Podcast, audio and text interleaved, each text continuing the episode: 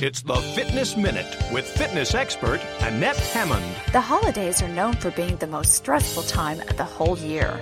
And it's a fact that the best way to relieve stress is to exercise.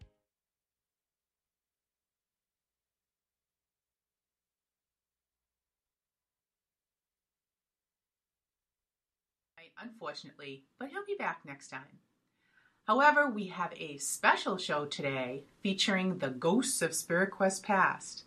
From 2019, Ken DaCosta from Rise Up Paranormal discussing urban legends, ghost myths, and debunking, followed by Jason Robito from Spirit Quest 2014 with a presentation on Ouija boards. And in between these two intriguing presentations, we'll hear from the teller of curious tales.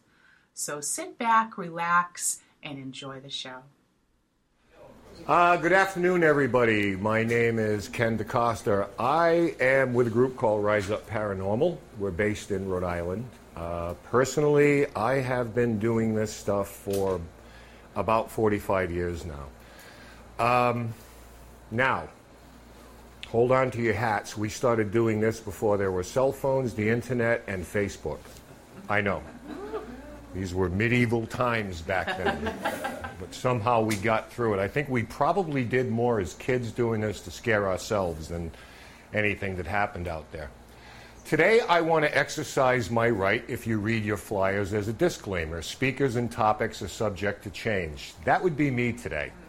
Now, originally, I was going to come in here and do something on first responders, but since I committed to this, there have been 87 shows on cable TV about paranormal 911, paranormal emergency, haunted hospitals, and I think we've all had enough of that. They've told the stories, there aren't any more. Thank you for coming today. so, what I decided to do is something else that piqued my interest, and that's legends. I consider myself first and foremost to be a researcher. I am not a ghost hunter. I absolutely hate that title. It's, it's a Hollywood creation. I am a paranormal investigator. It just sounds cooler, right? You know. Now, I assume that a lot of people in here follow up and do the same thing. Have investigated places, look into this, and that's your interest in it. History is very important to me. Some people it's not, but to me it is because I love it so much. And I think it gives us some kind of a blueprint into any location we're going into. You make a plan. The plan can go poof in a minute, but at least you have some kind of bearing on what's going on. One of the things that we encounter a lot are legends. And we all know that in every legend, there really is a grain of truth somewhere. But as it's told and retold, pretty soon it grows arms, legs, feet, hands, and it becomes something that uh, we don't recognize in the first place. So I want to talk a little bit about that today and toward the end get into a couple of locations, iconic locations, that I kind of want to don't want to poke holes in so much as give you an example of how legends sometimes don't make meet up with facts. Okay. Um, this is not to say that these places are not haunted and people don't have experiences there, because I believe they have. Some of them are very credible. But I think we have to follow what history tells us, what's documented. So if you don't mind, I'm going to, because I threw this together at the last second, you should, Steve read like a narrative on this, so I can have my notes. Okay, urban legends. Usually, how they grow is they're passed along by people that we have implicit trust in. My mother told me that a friend of hers told her that this is true. Um, Urban legends now, in this date and time, pardon me while I reach over, I'll give you the textbook version, an often lurid story or anecdote that's based on hearsay and widely circulated as true. Now, the details may change to meet the times. The horse and buggy from centuries ago suddenly become BMW you know, we've heard urban legends. We've heard about the driver behind you who's flashing the lights on and the girl's trying to escape him thinking it's a crazed killer when in fact he pulls her over and says, The crazed killer is in your back seat. I was trying to warn you. Okay? a lot of these are parables or cautionary tales, and it's something that we're going to get into, but they do serve a purpose. So they're updated to keep track with contemporary times. And you can learn a lot about urban and modern culture coming from these type of stories. There are some that are based on real incidents, and in fact, they're so powerful that sometime in the 70s, Procter & Gamble had a logo that somehow people said had some kind of satanic symbolism in it. Okay? And it was so powerful that, worried about their bottom line, they actually changed their logo because the story started to circulate so much and people started, you know, with protest signs and, you know, Satan, you know. So if you bought Procter & Gamble soap, good luck with you. Um, a lot of times we live in a very dangerous, capricious world. And this reminds us of how fragile life is and how dangerous it can be. And it also stops us from maybe doing some things that we shouldn't be doing. The basis of an urban legend. Some examples of how these are spread. Okay, word of mouth, they're passed down. Usually the original legend resembles nothing like what's being told after decades. But right now, I guess social media and the internet stick out. Now, if you go to YouTube, you can learn how to change the brakes on your car, and a few clicks later, you're into some type of creepy pasta. Is anybody familiar with that term? Creepy pastas are stories that are told by readers that are submitted that ostensibly something happened to them or somebody that they knew. And one is more grisly and grotesque than the next. Reddit is another suddenly a source of these things because you can learn how to make a chocolate cake, and a few clicks later, there's an axe wielding maniac in your hometown. So these are all passed along. And in an age of social media, we're bombarded with them, and so are our children. Okay, about 1968, the term started appearing urban legend. And in 1981, a man named John Harold Brunvand, he was a professor of English at the University of Utah, published a book called uh, Vanishing Hitchhikers and Other Urban Legends. Okay, and he wrote a series of them. And it was done in good humor, and it was done, you know, just to tell a story, but then these things started to grow a life of their own. Now, some of these things date back to early cultures, Native American culture, so forth and so on, but a lot of them reflect our culture right now. So they're commonly updated. Right? And you can see these on social media. Refute them at your own risk, which is what I'm trying to do today. Don't hate me on this. Because obviously, if you start questioning Ouija boards and table tipping and different stories related to them, they will come for you. And they will come for you hard because, yes, but I had an experience of a Ouija board. You can't tell me. And again, my purpose is not to say these things have not happened. It just means that we need to step outside ourselves a little bit and take a look at the origins of these things before we jump into them with both feet. Okay, so here's some examples. Every state in the Union, from Resurrection Mary to the red-headed hitchhiker of Route 44, has their story of the vanishing hitchhiker. I'm not going to run all these down. But uh, Crybaby Bridge, there's usually a mother who, for some reason, throws her infant over the side that drowns, and people go over the bridge now, hear the infant crying. It could be because she was pregnant out of wedlock and was ashamed, whatever the story may be. The hook man, of course, we know the hook man on the date, and then they get home, the couple gets home, and there's a hook hanging on the door, etc., and so forth. Spook lights, vampires, from where we're, Andrew and I are from, and Keith, Rhode Island vampires. Hello, Sarah, Mercy, and Nellie.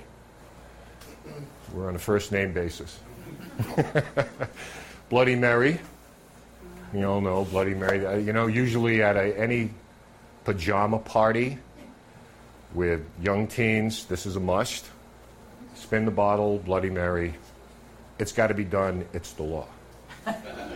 so you'll see Slender Man down in the corner there. Now, Slender Man originated by a bunch, couple of guys who decided to take inanimate objects like tables and chairs, Photoshop them digitally into these spindly arm things. Suddenly, Slender Man becomes an entity. Okay? So serious that not very long ago, a couple of young ladies, early teens, actually murdered a classmate of theirs.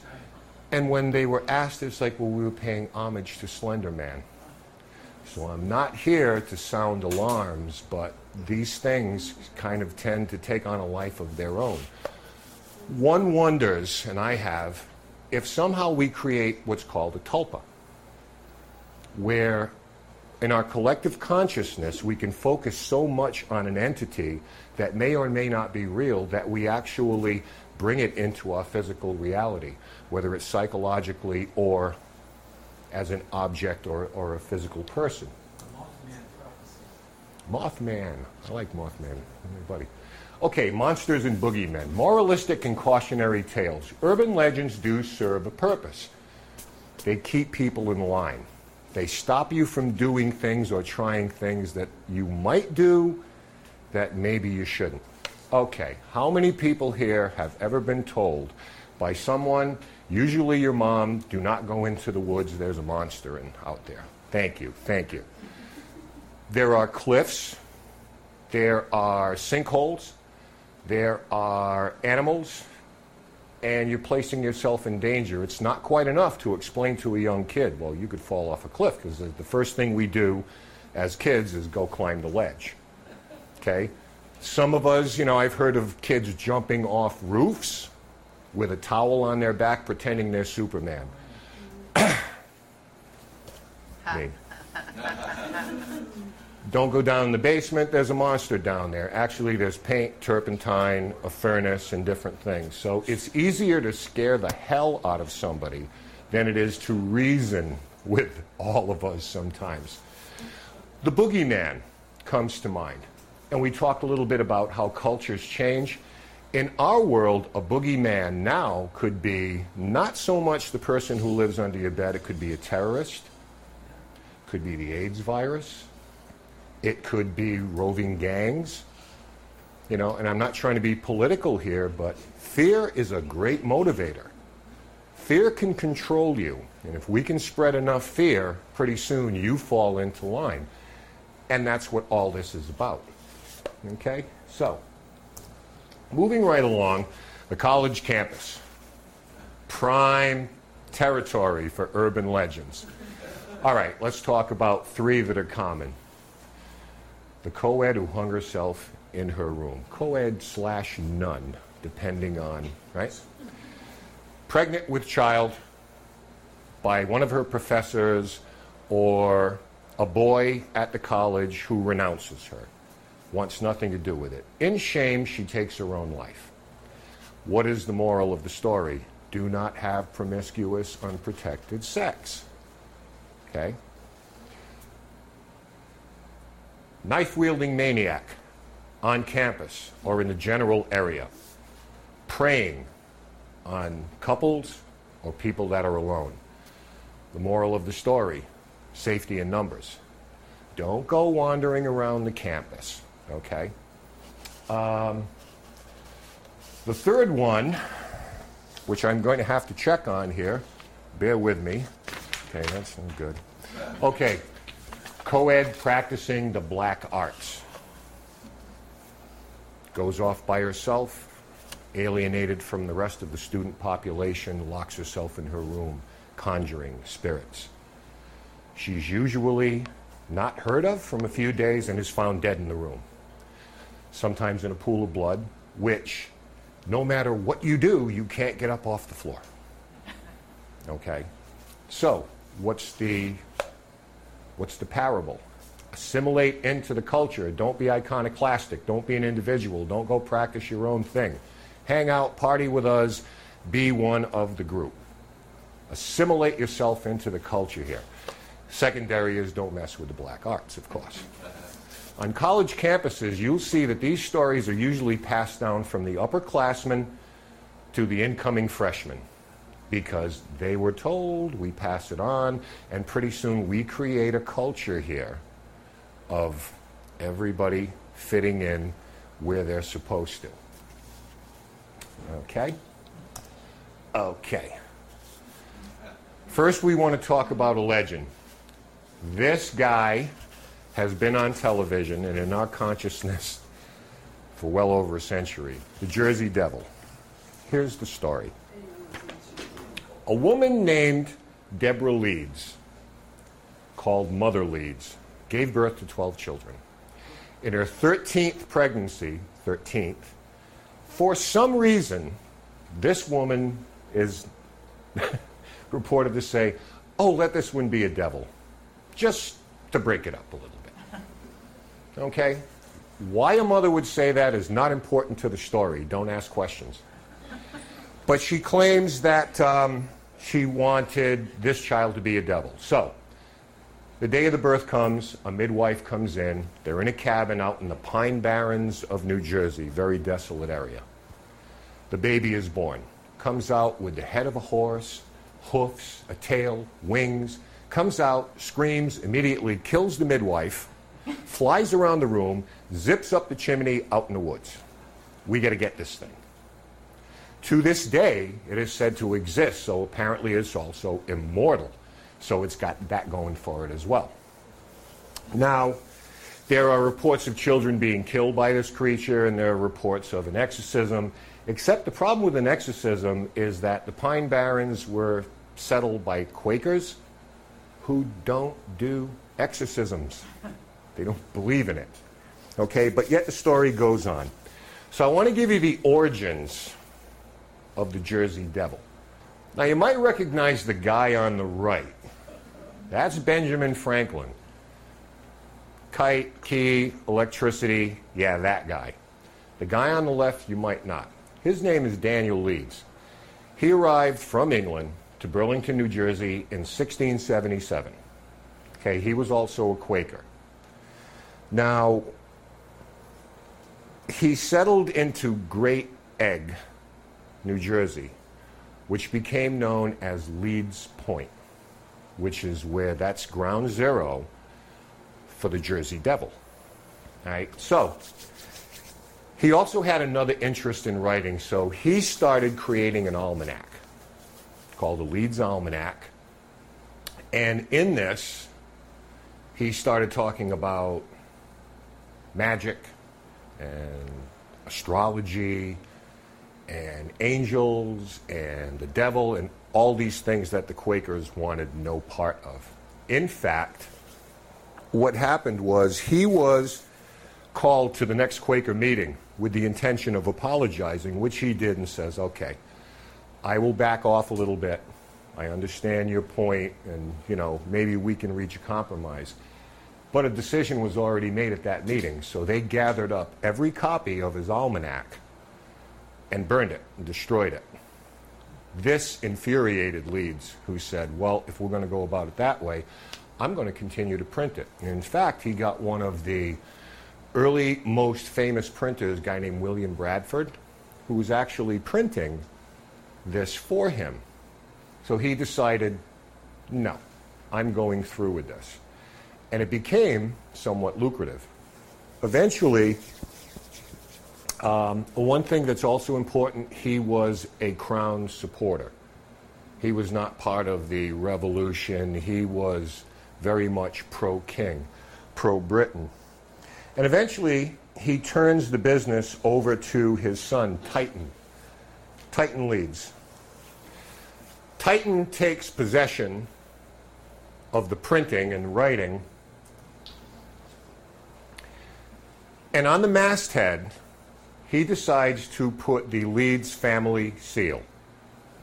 Now, you'll notice there are three sort of wing like creatures there. These are called wyverns. Okay, and if you look at them, they do resemble what people describe as the Jersey Devil. Okay? Now, in 1732, Benjamin Franklin, he was kind of like Edison. It's like, that's a really good idea. I think I'm going to steal that. Okay, so he comes along and sees a lucrative business and decides, I'm getting into the almanac business, and starts writing about astrology and magic and science and astronomy and all of these things. But he goes one step further. He decides to discredit Titan for his own purposes. It's like buy this and not this. He considers it to be kind of in fun, whereas Titan Leeds is dead serious about this. You're cutting into my business and this is what you're doing to me. So, in that humorous vein, Franklin starts writing about astrology and predicts on October 17th of 1733, Titan Leeds will die. Just made it up. Threw it out there, which um, did not make Titan Leeds very happy. And in fact, he went a bit further these are some of the things that Franklin wrote about Leeds. He's too well bred to use any man so indecently and so scurrilously, meaning that this can't be Titan Leeds that's writing this. It's got to be the incarnation of the devil himself. Because Titan Leeds comes from a good upbringing. He's a good kid. He wouldn't do something like this. Ha ha.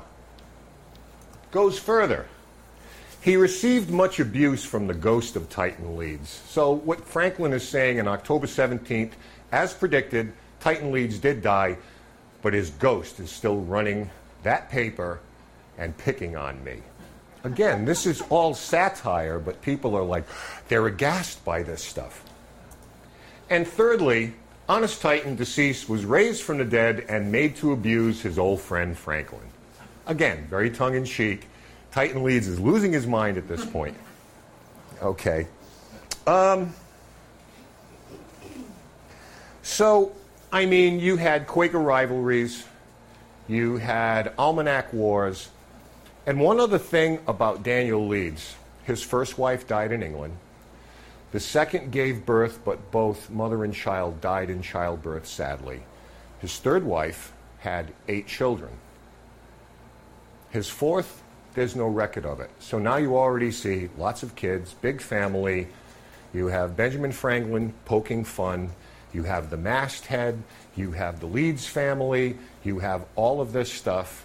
So, does that mean that people in New Jersey are not hearing and seeing things? No, I'm not suggesting that at all. But again, when we look at legend versus reality, if you want to go into the Pine Barrens and you hear something weird, just know that I don't know how many people are going to go. Nobody, right? Okay. Um, just know where the origins of this legend came from. Okay, so we hear it all the time. The Leeds family, Mother Leeds, the, you know. It was actually a future father of our country who just decided to exact his pound of flesh. So, second location I want to talk about this place. Another iconic American haunted location. Okay. The Myrtles Plantation, St. Francisville, Louisiana. Some background, if you please. You've probably heard this before. Bear with me. A man named Clark Woodruff uh, decides to open an academy down there. He's going to teach science, math, English. He's a professor. He's also studying law. Pretty upstanding guy, very intelligent. He falls in love with one of his students, Sarah Mathilda Bradford.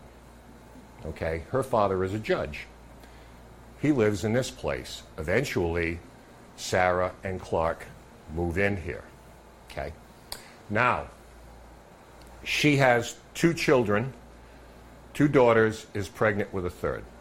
During her pregnancy, he enters into an affair with a slave on the property named Chloe. Now, Chloe has no interest in this, but it's better than working in the fields, so she decides to tolerate this. Until Clark Woodruff decides that he's become bored with her, takes a different lover. She is terrified that he no longer has any use for her. She'll be put out to the fields.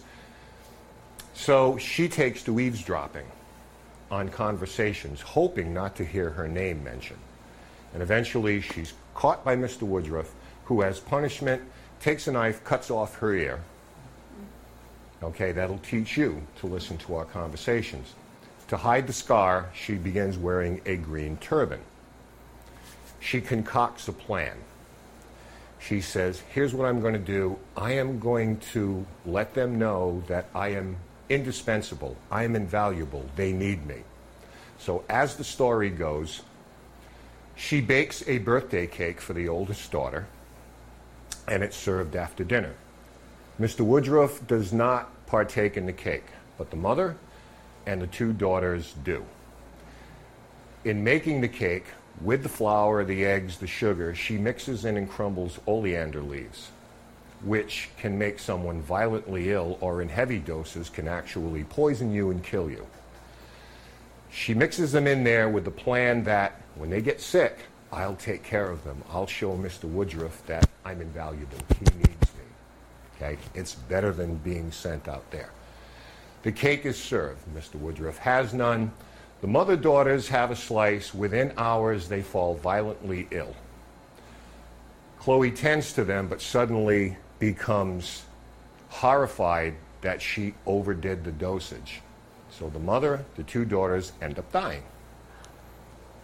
Uh, when the rest of the slaves found out about this, they went in the house, grabbed Chloe, dragged her outside because they were afraid of retribution on their own part because Woodruff was angry about this, hung her, then cut her body up, threw it into the river.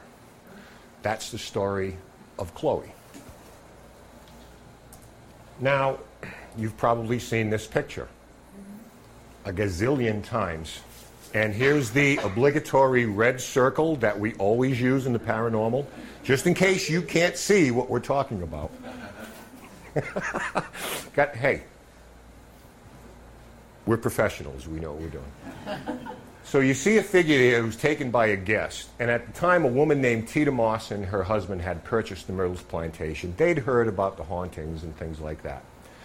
So if you can see as the blow up there, you see what appears to be a woman, possibly with a turban on her head, translucent. You can see the clapboards right through her.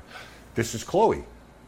This proves that her ghost is haunting the Myrtles plantation. Definitive proof. Not only that, but there's something else in this picture that a lot of people don't pay attention to. Up on the roof, there appears to be two figures you see some heads and shoulders. Immediately, this is like, and there's the two children. They're with Chloe, who poisoned them for eternity, and they all haunt the place. Problem.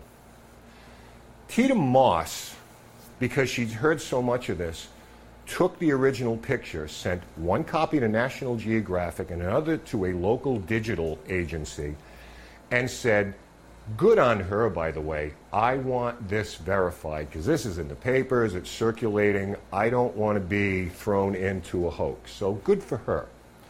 National Geographic, by the way, said, well, we can't really find anything that's been altered in this. However, two clowns at the digital agency who were aware of the legend thought it would be kind of cool if they inserted those two figures on the roof. When Teeta looked at the original and then looked at what came back, she immediately saw that there had been some hanky panky going on here. I challenge you to find the original photo because I looked for it just to show it to you. This is so highly circulated that I didn't have enough years left in my life to go through the internet and find the, um, the unaltered photo. So already you're starting to see that uh, maybe not is all there that meets the eye. Oh, 17 ish. Oh, uh, the oh the photo. The, this photo is like in the 80s, late 70s, early. I was just going to say like 1731. You all looked at me like, yeah, right. When the digital camera was first invented, late 1700s. Okay, so let's look at facts. Clark Woodruff was a philanderer and had many affairs. The truth is, he was a soldier, a teacher, and devoted to his wife. he never remarried after her death. Legend number two. He and Sarah Matilda had two daughters. She was carrying a third. They had three Cornelia Gale, the other one was a boy named James, and she was pregnant with Mary Octavia at the time. Number three. Sarah and her two young daughters were murdered by poisoning. Sarah contracted yellow fever and died in 1823. Cornelia and James sadly died more than a year later of the same disease, which was very prevalent in the southern states, especially. Mary Octavia lived into her 70s. Woodruff was shot and killed at the plantation. No, he died of natural causes with his, at his daughter Mary Octavia's house. He eventually moved in with her. Chloe or Cleo in some versions was a house slave for the Woodruffs. There is no record of anyone named Chloe or Cleo that ever stayed at that plantation, and this is from the records in St. Francisville, Louisiana. At the time, in the 1800s already, we were starting to push into census areas. Now, you could list maybe 100 years, I had 17 slaves. Good enough for me. But then we got to the point if you were living in the home and serving as a domestic, you would have to be listed as people who are occupying the dwelling. And what's the big deal? It wasn't like I want to hide my slaves. Everybody had slaves. You just put, well, you know, there's Chloe, there's Ted and Biff or whoever. You know, I mean to make light of it. It's not, you know, that kind of subject. But nonetheless, there's no record of a Cleo or Chloe that ever existed. Yet if you go to Myrtles, they will tell you this story if you watch Ghost Hunters or Ghost Adventures or Ghost on the Road or whatever, they will tell you the story of Chloe to this day. Okay? I've actually looked into this. I, re- I actually did. I said, yeah, we'll see. They almost expected it down there. It's like, no, you're like, ooh, you're the first one who's ever asked, but we don't have a record of it. There were at least 10 murders on the property. No, there was one murder. A man named William Winter, who, get this story, is teaching Sunday school in the house. Now, he was a subsequent owner. You know, the Woodruffs, they're pretty much out of the picture. He's teaching Sunday school. He hears a voice outside calling his name, interrupts his class, walks outside, and an unknown assailant, for whatever reason, we don't know, still a cold case, unsolved, shoots him on the porch where he dies. Okay, the only murder. Clark Woodruff was never murdered on the property, but there was one, not ten, one. Mr. Poor Mr. Winter. now, the other part about this story, Mr. Winter's story, that you'll hear from them is that he staggered in the house, tried to make it up the stairs, God only knows why, died on the 17th stair. To this day, footsteps are heard coming into house, climbing the stairs. When they get to the 17th stair, they stop. Depending on what version, there's also blood there again, like the co-ed, that no matter how hard they scrub, you can't get it out.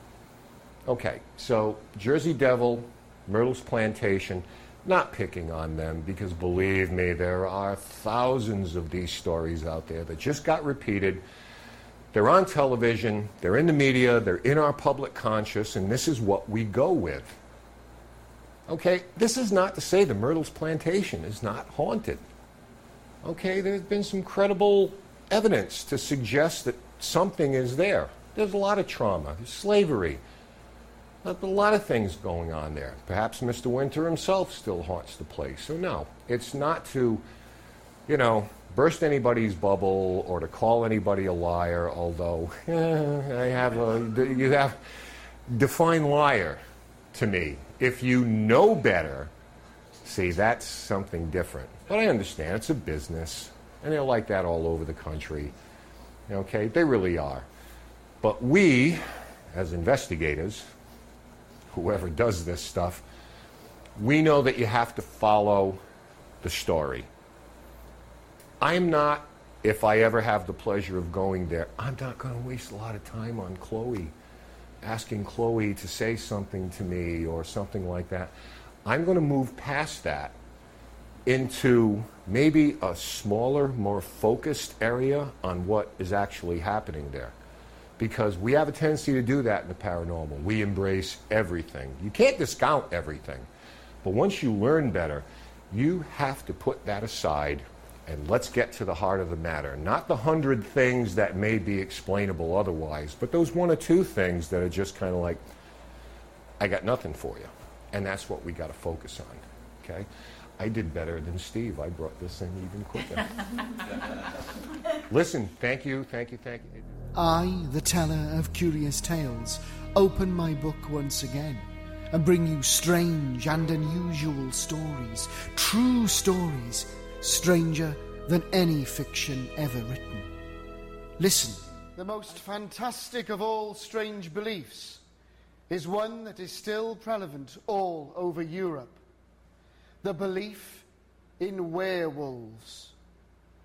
A werewolf is a man or woman who can change into a wolf at will whenever the lust to kill comes upon them. And while in this animal form, preys upon both man and his domestic beasts. Millions of people subscribe to this belief, and their faith has been bolstered by the thousands of convicted and self confessed werewolves. The scientists call such people lycanthropists. In the 16th century, incredible stories of strange monsters inhabiting the deep forests around Besançon in France seeped into the outside world. According to these tales, packs of wolves as big as horses were killing the stray cattle and even those humans who dared enter the forest alone and unarmed. All manner of people declared they had seen these beasts. Cattle were not allowed to graze unwatched.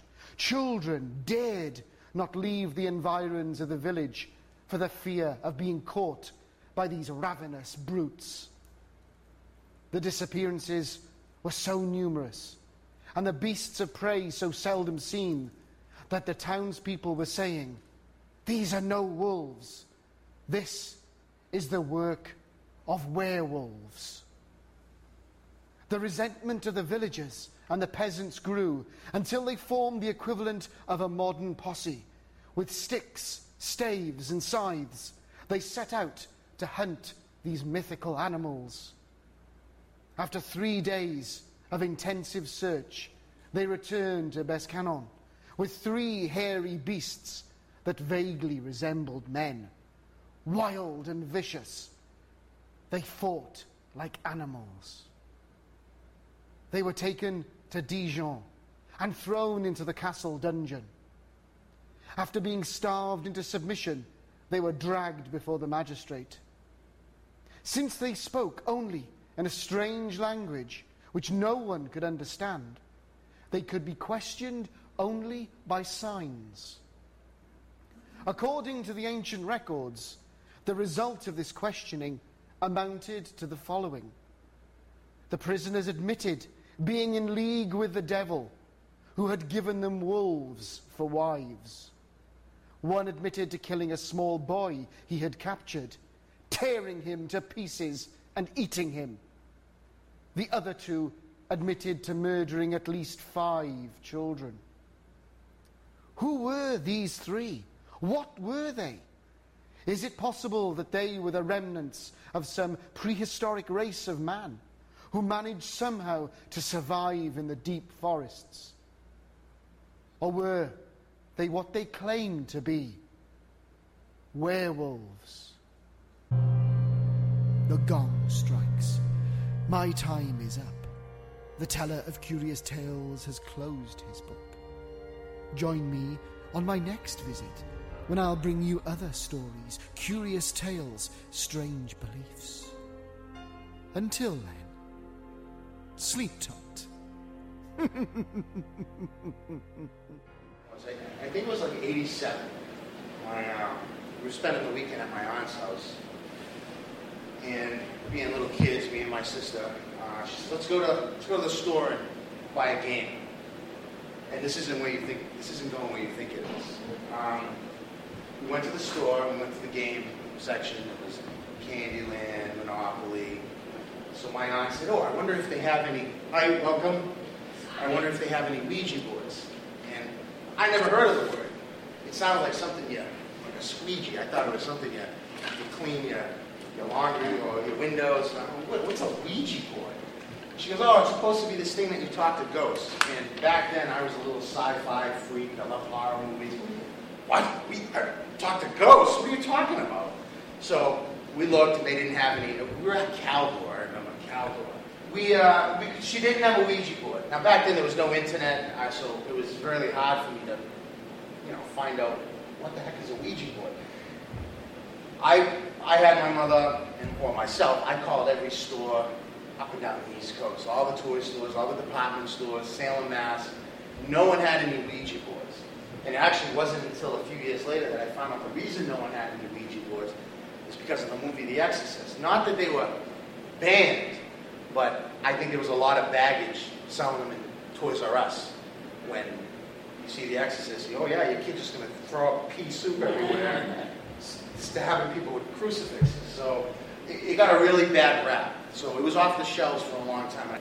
Maybe about four or five years after that, I remember I was in Bradley's, and I was it was right around Christmas time, and I, I went I went down to the toy section, and I remember I saw this box right here. Um, and I'm thinking W E E J A. I didn't.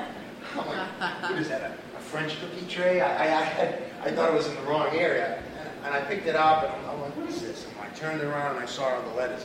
I had a nutty buddy in the middle of Bradley's. I ended up getting it, and um, I remember inviting all the kids in my neighborhood. Let's use the Ouija board. And a lot of people had no idea, never used one before. And um, we had a lot of, I used, I used it a lot of times by myself, and I'm not about to say that, oh, because I used it by myself, all these horrible things happened. But things did happen. And, and I attribute that to being, I think I was 13 years old at the time, and that's part of one of the phenomena with the Ouija boards. A lot of people are going, well, how do they work? Is it ghosts? Is it psychic? Is it little motus, you know, sensitive involuntary muscles in your fingertips that move it? It's all of the above. And in order of what the most common occurrences are, I think usually when people use a Ouija board, most of the time it's under frivolous circumstances. A party, people having fun. Unfortunately, sometimes there's alcohol involved. And people uh, slumber parties. Mostly, I think teenage girls use it more than teenage boys. Uh, and you know, it's usually they, they bring them out. Oh, you know, does this one like me and, things like that. Um, secondary, if you have two people using it, they're more apt to fool around. You know, kids usually like to joke around. The larger the crowd, the more tomfoolery that goes on. In situations like that, I think it can be the involuntary muscle movements where, you know, like breathing. You don't know you're breathing. You don't think about your heart beating. You don't, but it happens. And in your fingertips, you know, there's very uh, little muscles that actually move it along. And usually you can tell that that's what's happening is it's gibberish. You, you know, you say hello, and it goes to V, D, A, okay. You know, no, no rhyme, no reason. Then there's a third way it happens. Now, and this is what I thought might have been happening with us. Um, usually when kids hit puberty, if they're psychic, and if they have any stuff like that, kicks in. Usually it manifests. Sometimes they may not pay attention to it. When someone is, is going through puberty and, and their, their body's changing as well as their mental state, those psychic uh, abilities can kind of froth. They can just bubble up a little bit. Strange things can happen, such as using the board and the planchette flying off the board, or uh, getting answers to questions right. Now we're going to get into the, the last area where people become afraid of Ouija and that's the spirit communication aspect of it, which I think is the least most thing that happens. You know, people use Ouija boards. There's a lot of things that happen that aren't, have nothing to do with spirits. People fooling around at a party, they may know something about someone. they push it to say something to scare that person. How do they know? Well, you know, what people. They, but I do believe, and this is where caution really has to come into play, that if you do go into a hot spot, such as you know, haunted house, haunted home, um, you can initiate spirit contact. Now, is this the best form of spirit contact? No. There's far more better ways, mediums, psychics, you know, getting information for you. Um, there are definitely some, I do believe, may, may or may not believe it, there are definitely stories that do exist where the Ouija board wreaked havoc on people, and only to find out through calling paranormal investigators and that there was something in that house. Perhaps someone died, murder, bones in the basement. I mean, you, we've all heard the stories. In those situations, um, the Ouija board can kind of be like, as an example I like to use, back in the, in the mid 80s, um, kind of when technology was starting to take off and microprocessors started to have a big boom. I remember there was this product that used to be able to buy it like BJ's or Kmart, and what it was was it was an emergency CB radio and you put it in a cigarette lighter. So if you break down, so you go, "Hello, I'm broken down," and on the cover of the box, I remember they had a, a fairly attractive woman, you know, in, with her leg out the car door, calling for help, and there's a big 18 wheeler coming behind. Her. That's a horrifying scenario. I mean, I need help. Well, who's going to show up?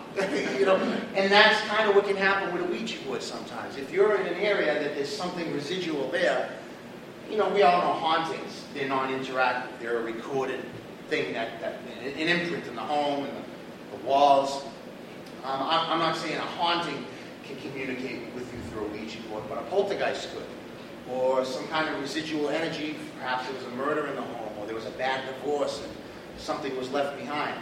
You know, people can pick up on that. Um, so, you know, you need to use caution. And what kind of caution should you use is, first and foremost, please, don't start drinking at a party and start using a Ouija board because you don't know how it's going to affect someone. You don't know, you know. And I, I've heard so many. I use the term loosely horror stories about situations like that. You know, it's not a good idea. The best way to use a Ouija board, and you can get answers from the spirit world. I really, truly believe you can. I'm not saying you're going to get you're going to you the lottery numbers because I wouldn't be here if that was the case. Um, but I think you can get insight. Now, is a Ouija board a good choice to contact a loved one? Maybe. But who's to say it's your loved one coming through? Um, and only you would know the, you know, that people would say, well, I'll ask the questions that only my aunt, whoever would know.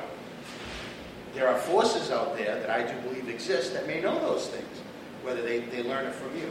Now, how do you know you're having a bad experience? How do you know you're talking to something um, I'm not going to use the word evil because that's broad based. You can feel it. You can feel that feeling that mm, something's not right here. That spookiness starts to come in. You start to feel scared in your own home or scared in your own familiar surroundings.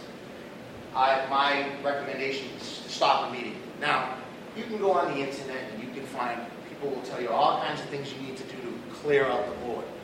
Rub the thing over goodbye, you know, you know, jump around three times and whip a chicken around head. I mean, that's the thing with the internet. Everyone with a crazy idea can get it out to the masses, and unfortunately, people pick up on it. Um, I've never, I've never had anything happen because I didn't end the session, take the planchette, and go goodbye, you know, to, to accentuate that or to overstress that. Yeah, I'm saying goodbye to you now. But the, the, the thing to do is is to show you're using a board and you feel that it's starting to get weird and you start to feel that creepy feeling that's hard to put into words, but I think you all know what I'm talking about. Just that ominous feeling that, you know, you walk into a home sometimes or an old place and it's almost a smell, almost a deja vu type of weird feeling. You're like, something's not right here. Yeah, that would be a good sign to stop. Um, because if it was your, your dear aunt, I don't think she'd be wanting you to, to, to be feeling those things. Now, does that mean it's an evil spirit? No, it could be like a stranger in your house. If you're sitting there watching TV and some guy comes walking in, goes in your refrigerator, grabs something to drink, you could be, what the hell? Who are you? It's just, he may not be in there to hurt you, he just may be thirsty and crazy. And the door is open.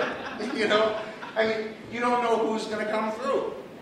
And that's the thing I like to caution people the most with this. when you're using a Ouija board, you are opening that proverbial door.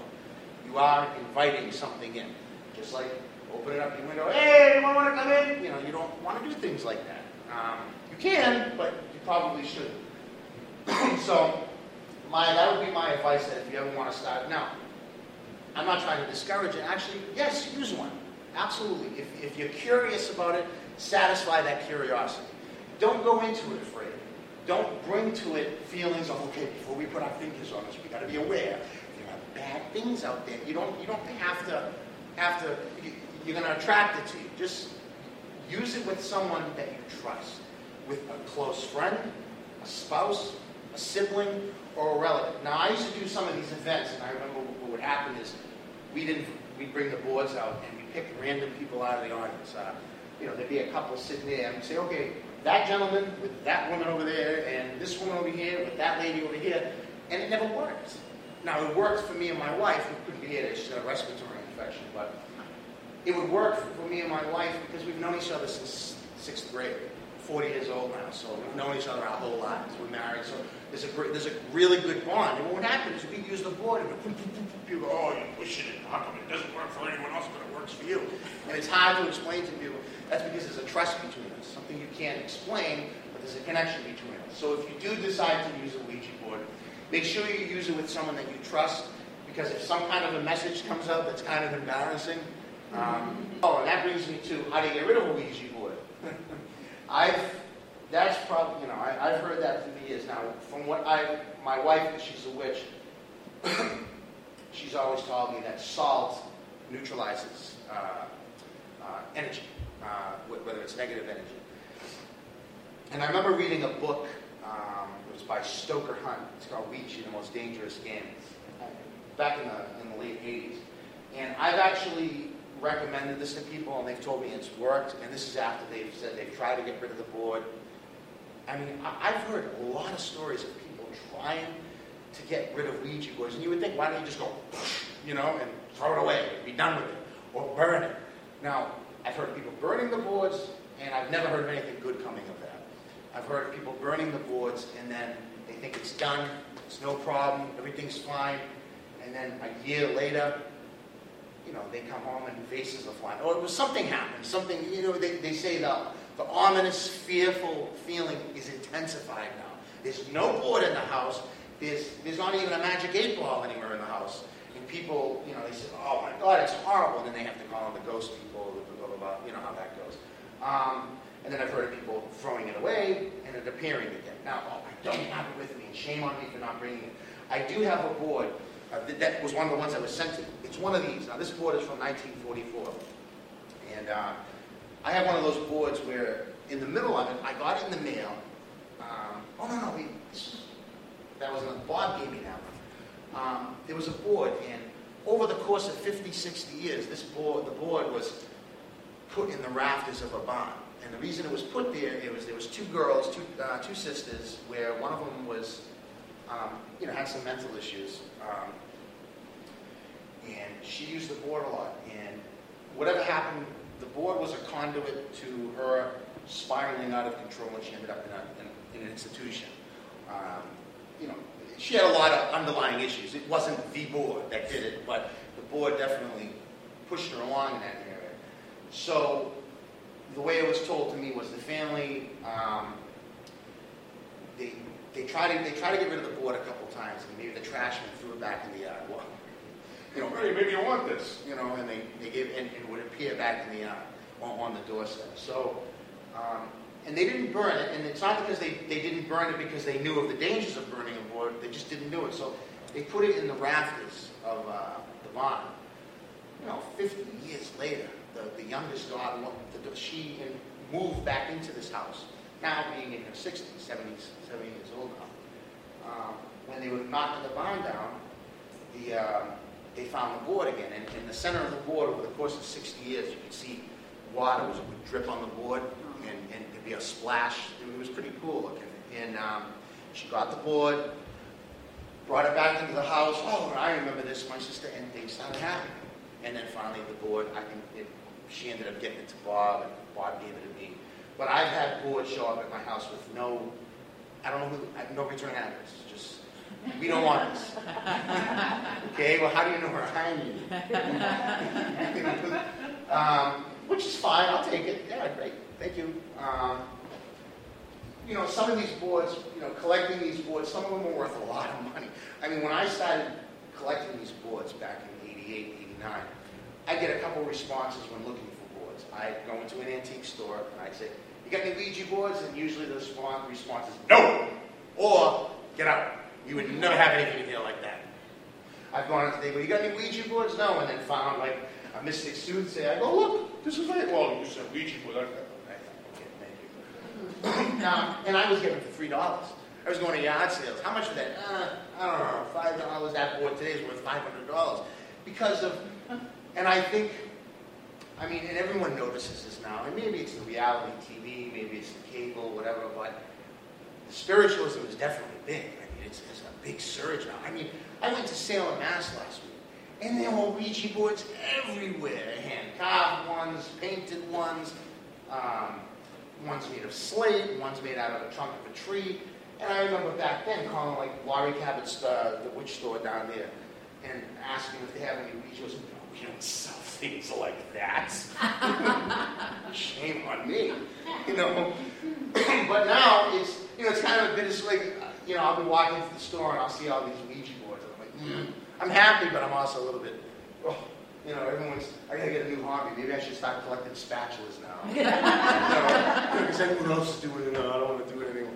But uh, yeah, I, I, my first board was, you know, I, I got it at an antique store.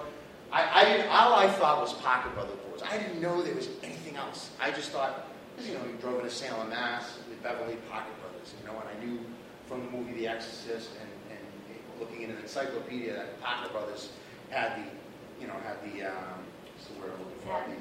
The mark. Yes, they had the mark on the Ouija boards. But, and Bob talks about this um, a lot, the Ouija board was huge at one time. I mean, mega huge, especially in like, it was outselling Monopoly, um, especially during World War II. And why during World War II? And Ouija boards usually become very popular during wars. People thought they could use the Ouija board to find out what's going on with their loved ones overseas. They would think if I could talk to my son on the Ouija board, that means he's dead. You know, and it was, I sad, but there was a big boom in it. And what happened was the guy who owned these boards, who owned the rights to patents to William Fuld, and there's a lot of controversy through the years with, you know, he took it from his brother, and some, they got it from someone else. But